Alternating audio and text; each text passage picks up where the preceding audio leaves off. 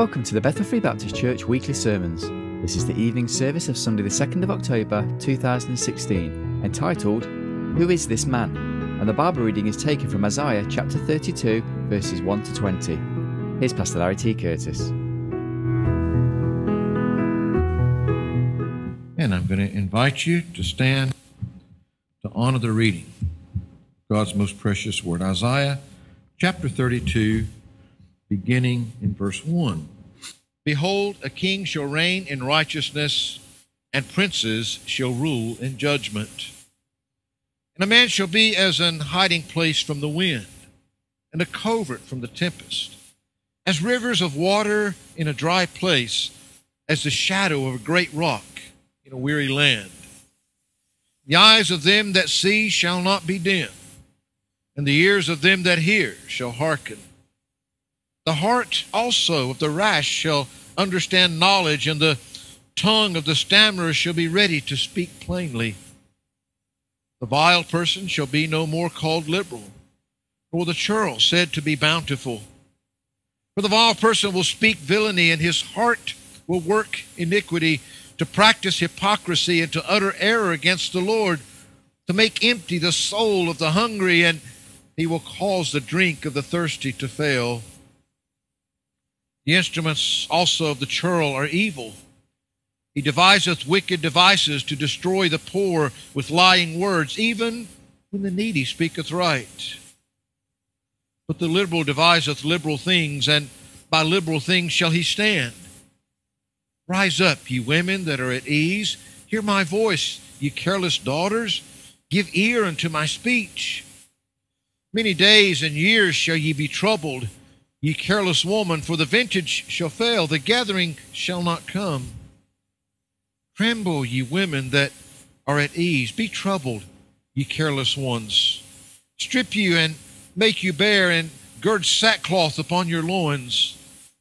They shall lament for the teats, for the pleasant fields, for the fruitful vine. Upon the land of my people shall come up thorns and briars, yea, upon all the houses of joy in the joyous city, because the palaces shall be forsaken. The multiple of the city shall be left, the forts and towers shall be for dens forever, a joy of wild asses, a pasture of flocks, till the Spirit be poured upon us from on high. And the wilderness be a fruitful field, and the fruitful field be counted for a forest. Then judgment shall dwell in the wilderness, righteousness remain in the fruitful field. The work of righteousness shall be peace, the effect of the righteousness, quietness and assurance forever. My people shall dwell in a peaceable habitation, and in sure dwellings, and in quiet resting places, when it shall hail, coming down on the forest, and the city shall be low in a low place.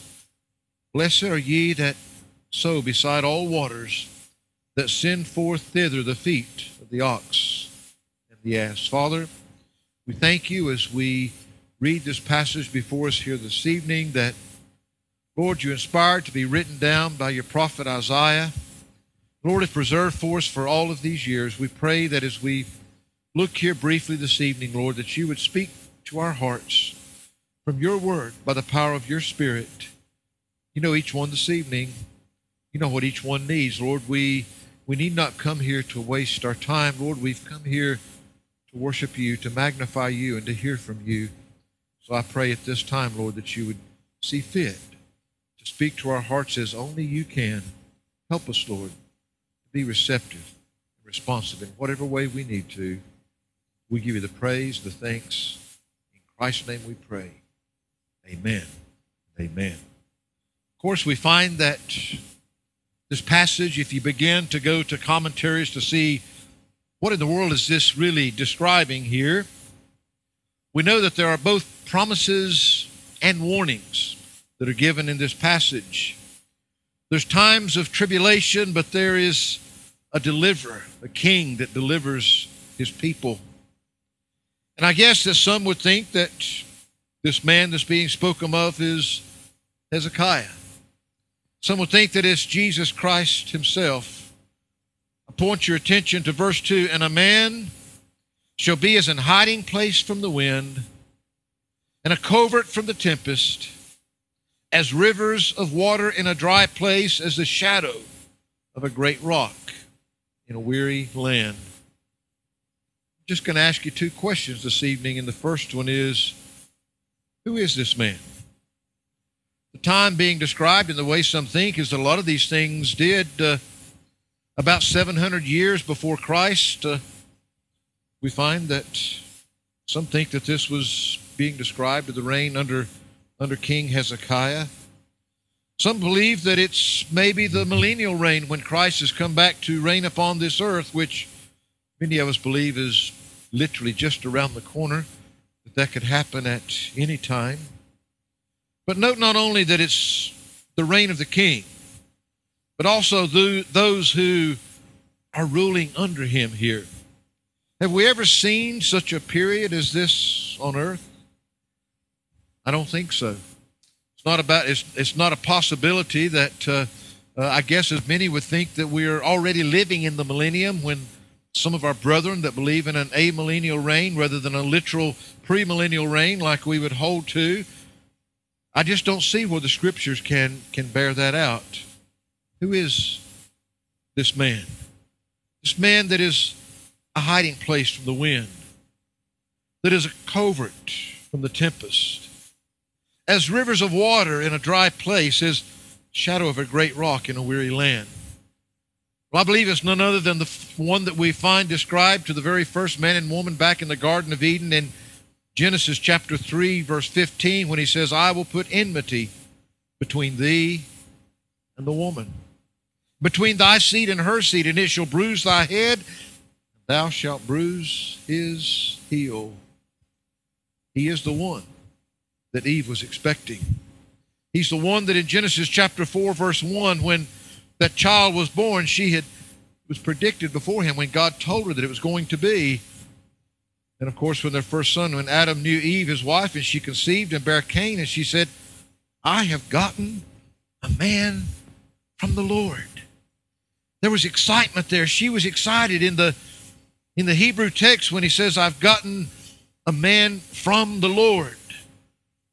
I have gotten a man, even the Lord, it could be translated.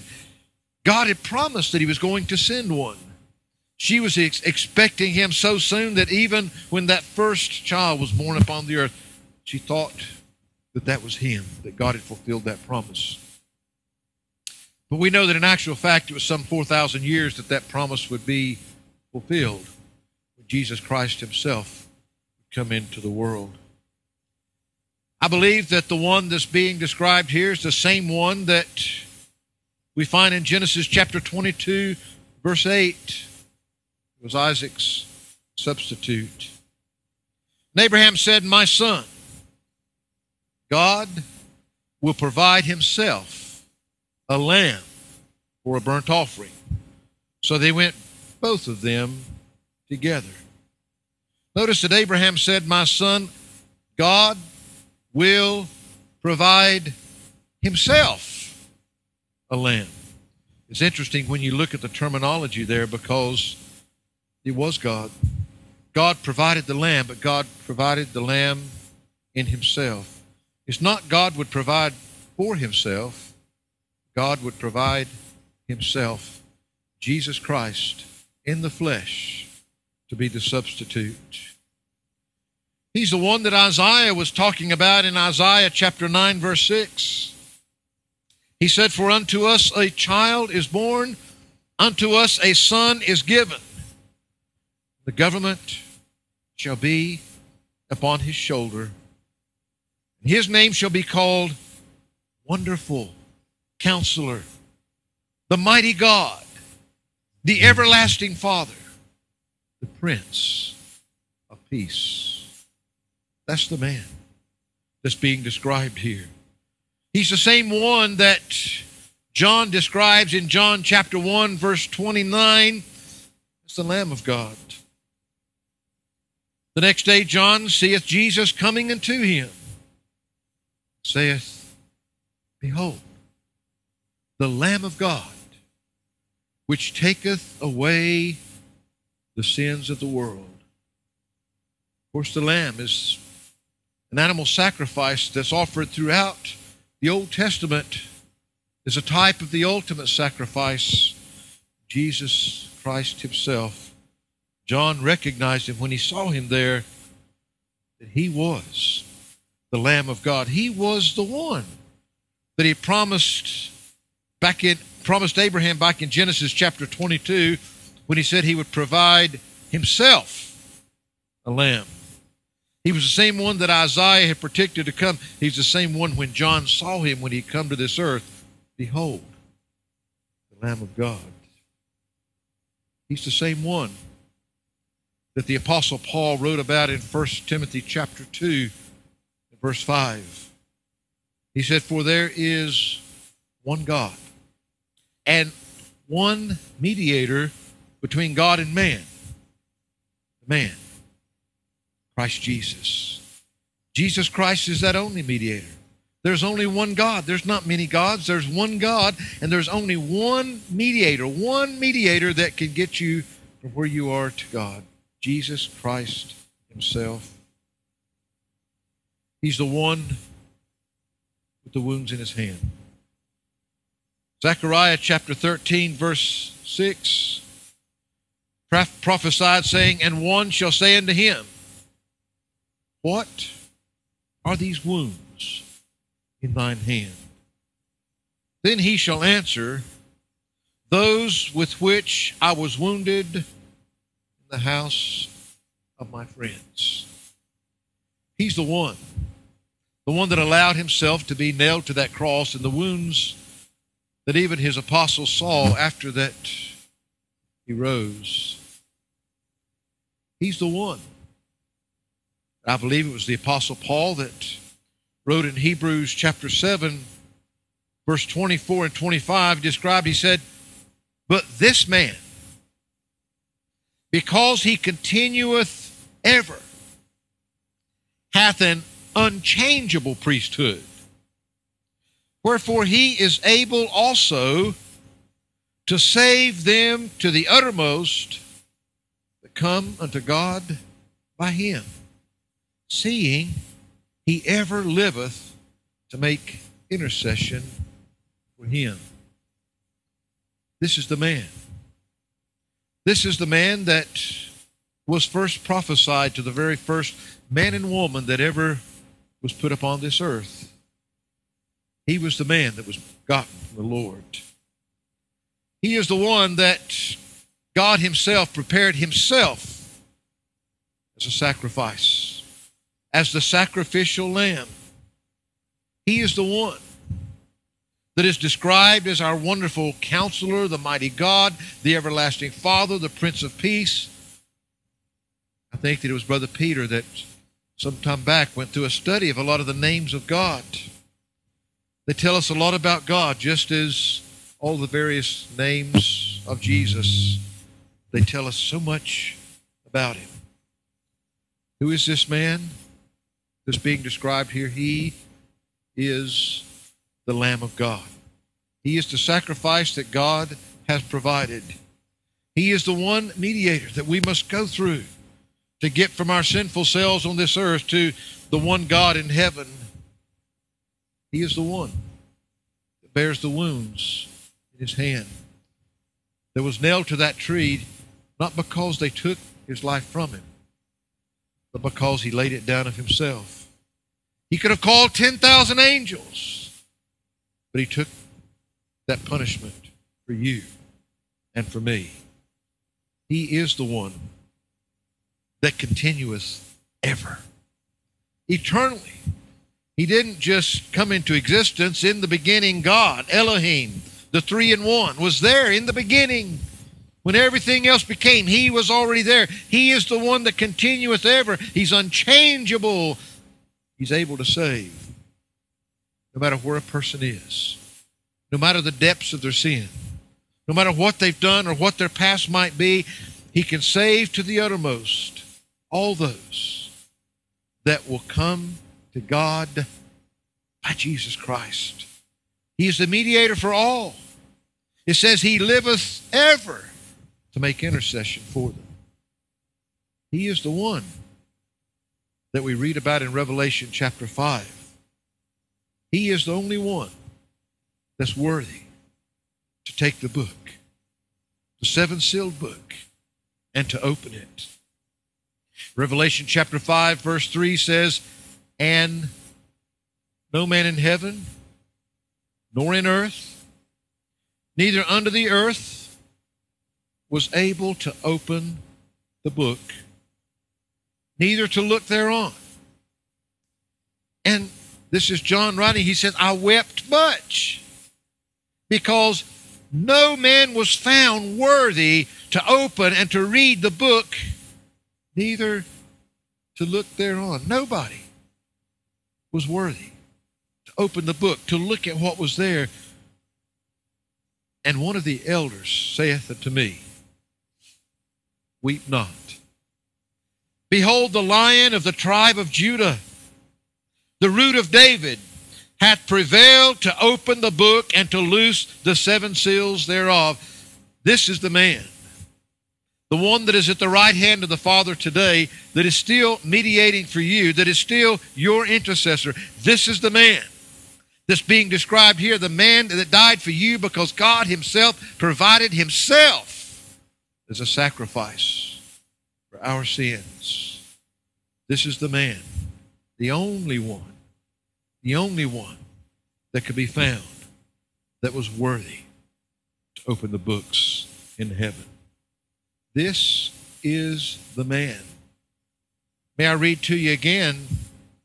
Chapter 32, verse 2 said, And a man shall be as an hiding place from the wind, and a covert from the tempest, as rivers of water in a dry place, as the shadow a great rock in a weary land. Folks, this man is Jesus. Who is the man? It is Jesus Christ himself. What does this man do? Well, first of all, he says, And a man shall be as an hiding place from the wind. Now, to really get the full context of what's being said there, remember where Isaiah was at. Remember what kind of winds they were talking about. This literally was in the desert land, the burning, hot, violent winds of the desert. The worst that can be thrown against man that was found there, and yet that's the man. Jesus Christ is an hiding place from the worst of the winds that can come. Whatever could be thrown against you. He's a man. That's a hiding place that can cover you from all of that. In Colossians 3 3, it says, For ye are dead ye are dead, and your life is hid with Christ in God. We'll never fully, fully grasp all that's being said there, but this is the man that's being described, and what does he do? Well, he's the one that is your hiding place from the worst winds that can blow against you in the desert places when they're coming and they're scorching and they would kill anybody in their way. Jesus Christ is your hiding place. Why? Because you, your life is hid with Christ in God. Totally. When you're in Christ, He is your protection. He is the one that's there. He says, a covert from the tempest. This goes back a bit to what we were looking at this morning when we tried to, to look at the two households that God said that He had put a difference between. Egypt, signifying the world, and Israel, signifying God's people. And when we looked at the differences, the big difference, the blood of the Lamb, one of the things that it gave you, it meant that even though those houses were sitting next to each other, even though they may have looked the same, even though they may have been going about their day to day jobs, doing the same things in the same place, there was a difference because that shelter only covered them from the natural elements if they were lucky. But those that God had put a difference in, those that belonged to Him, their shelter protected them from all because it was the blood of Jesus Christ that was upon their shelters. The blood being applied made all the difference, and you can apply that even to this temporal shelter that we live in. When that blood is applied, you see, we are hid in Christ. That's our shelter, a covert from the storm, literally a cover, a shelter from the tempest, from the big storms. That's this man, Jesus. What does he do? He's there to protect you from the greatest storms that can be blown against you. In Mark chapter 4, beginning in verse 36. And when they had sent away the multitude, they took him even as he was in the ship and there were also with him other little ships. There arose a great storm of wind, and the waves beat into the ship so that it was now full. And he was in the hinder part of the ship asleep on a pillow. And they awoke him and saying to him, Master, carest thou not that we perish? He arose and rebuked the wind and said unto the sea, Peace, be still. And the wind ceased, and there was a great calm.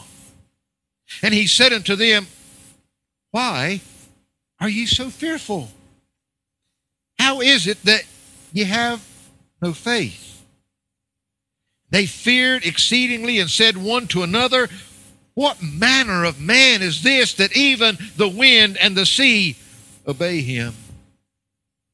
Who is this man? This man is Jesus.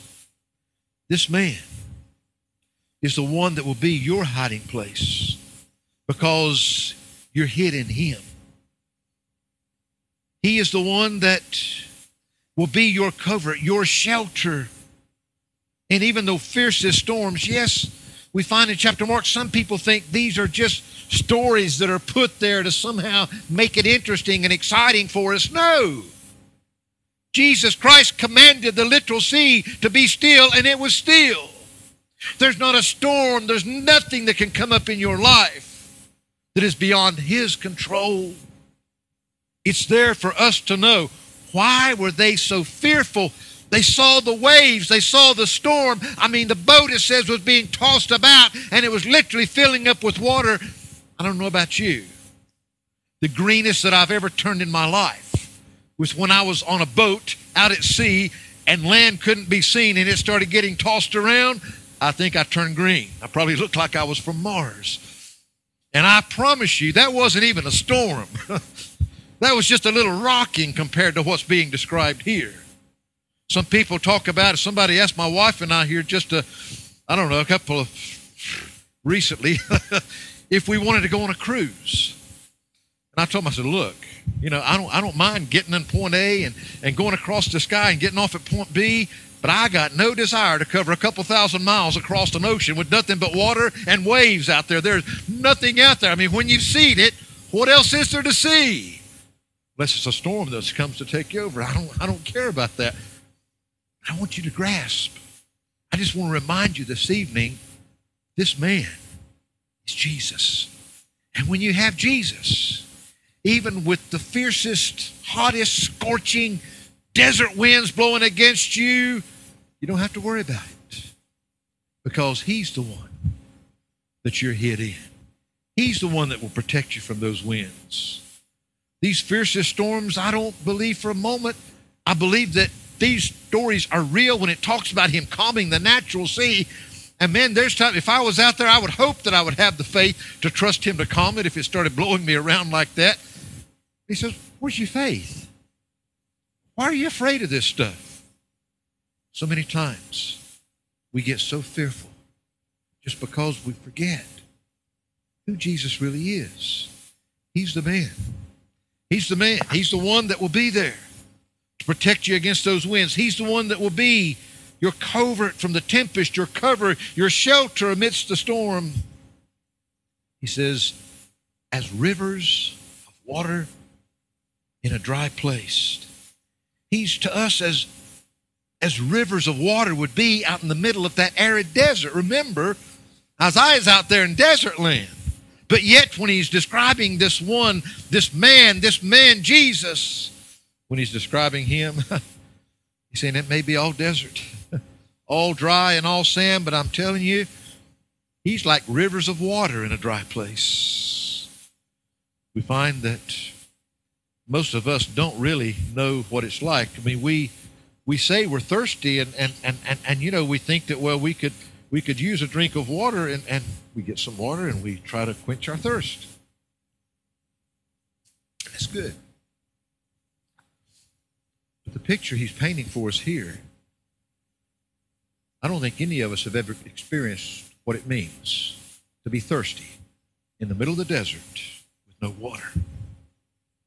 He's telling us in that experience, when you're there, Jesus, He's like rivers of water in that dry place.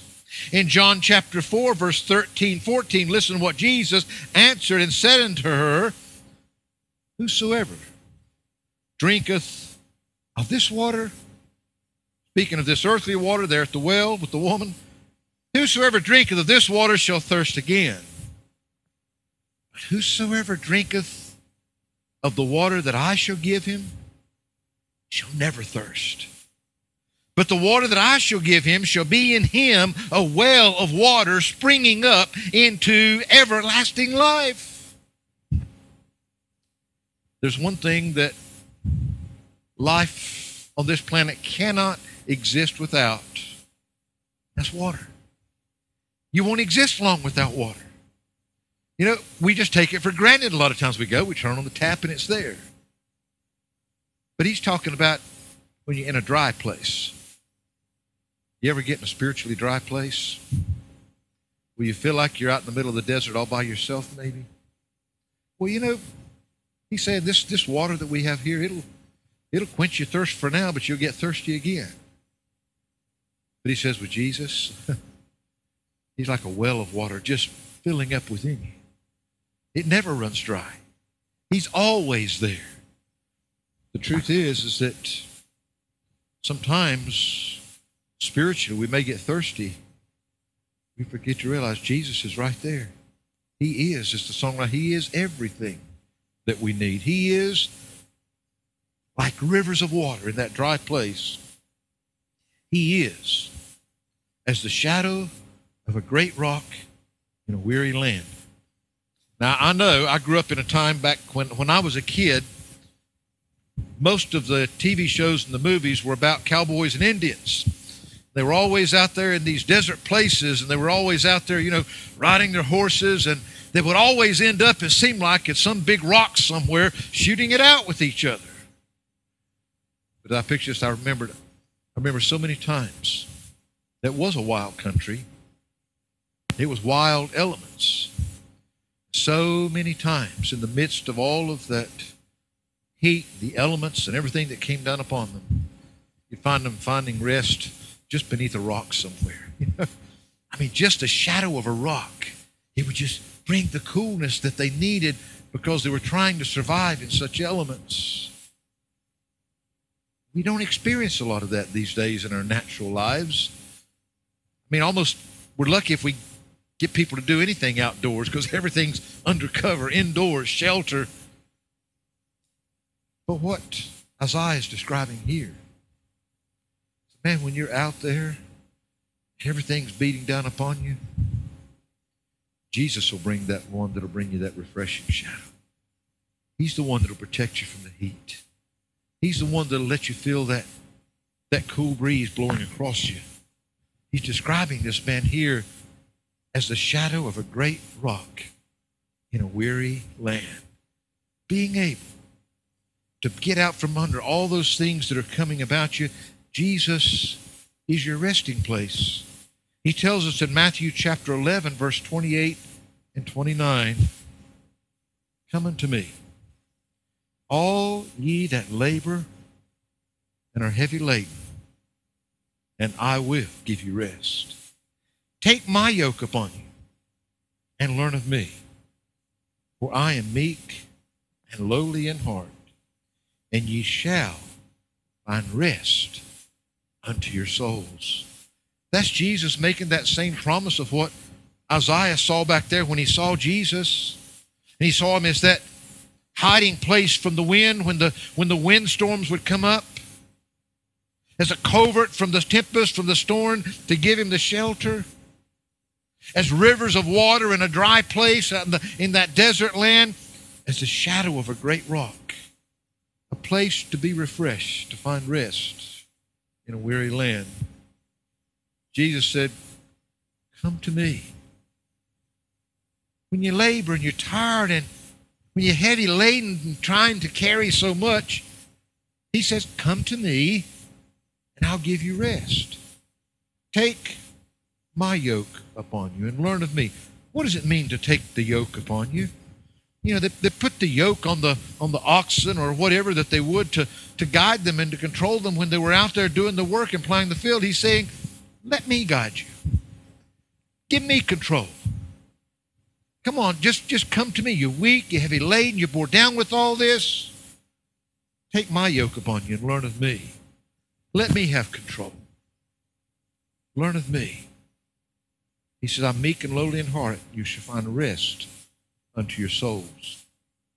This evening, sometimes, if you're feeling weak, if you're feeling like you're heavy laden down, just remember, Jesus has already told you, just come to me.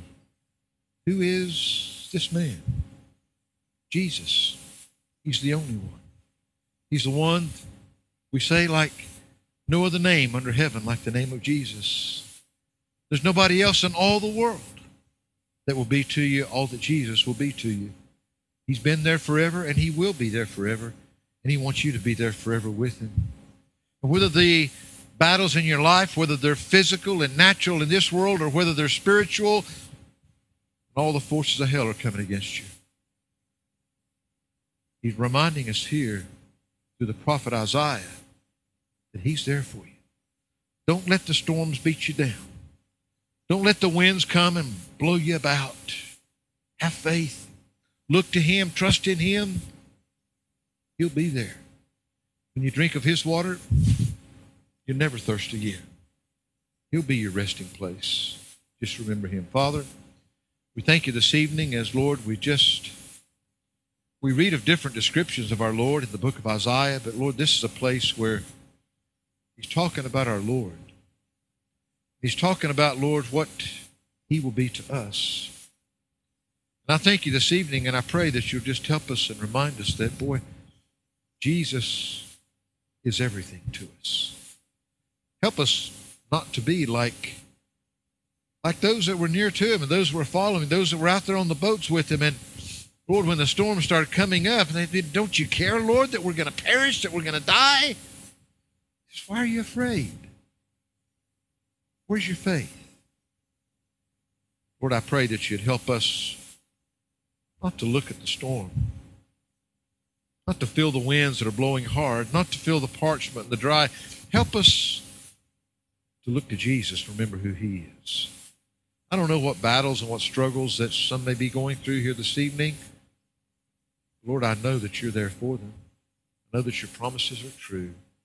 And I pray that you just use this as a little reminder at this time. You are there for us. You're all that we need. Help us to look to you, to trust you. We give you all the thanks for it. In Christ's name we pray. Amen.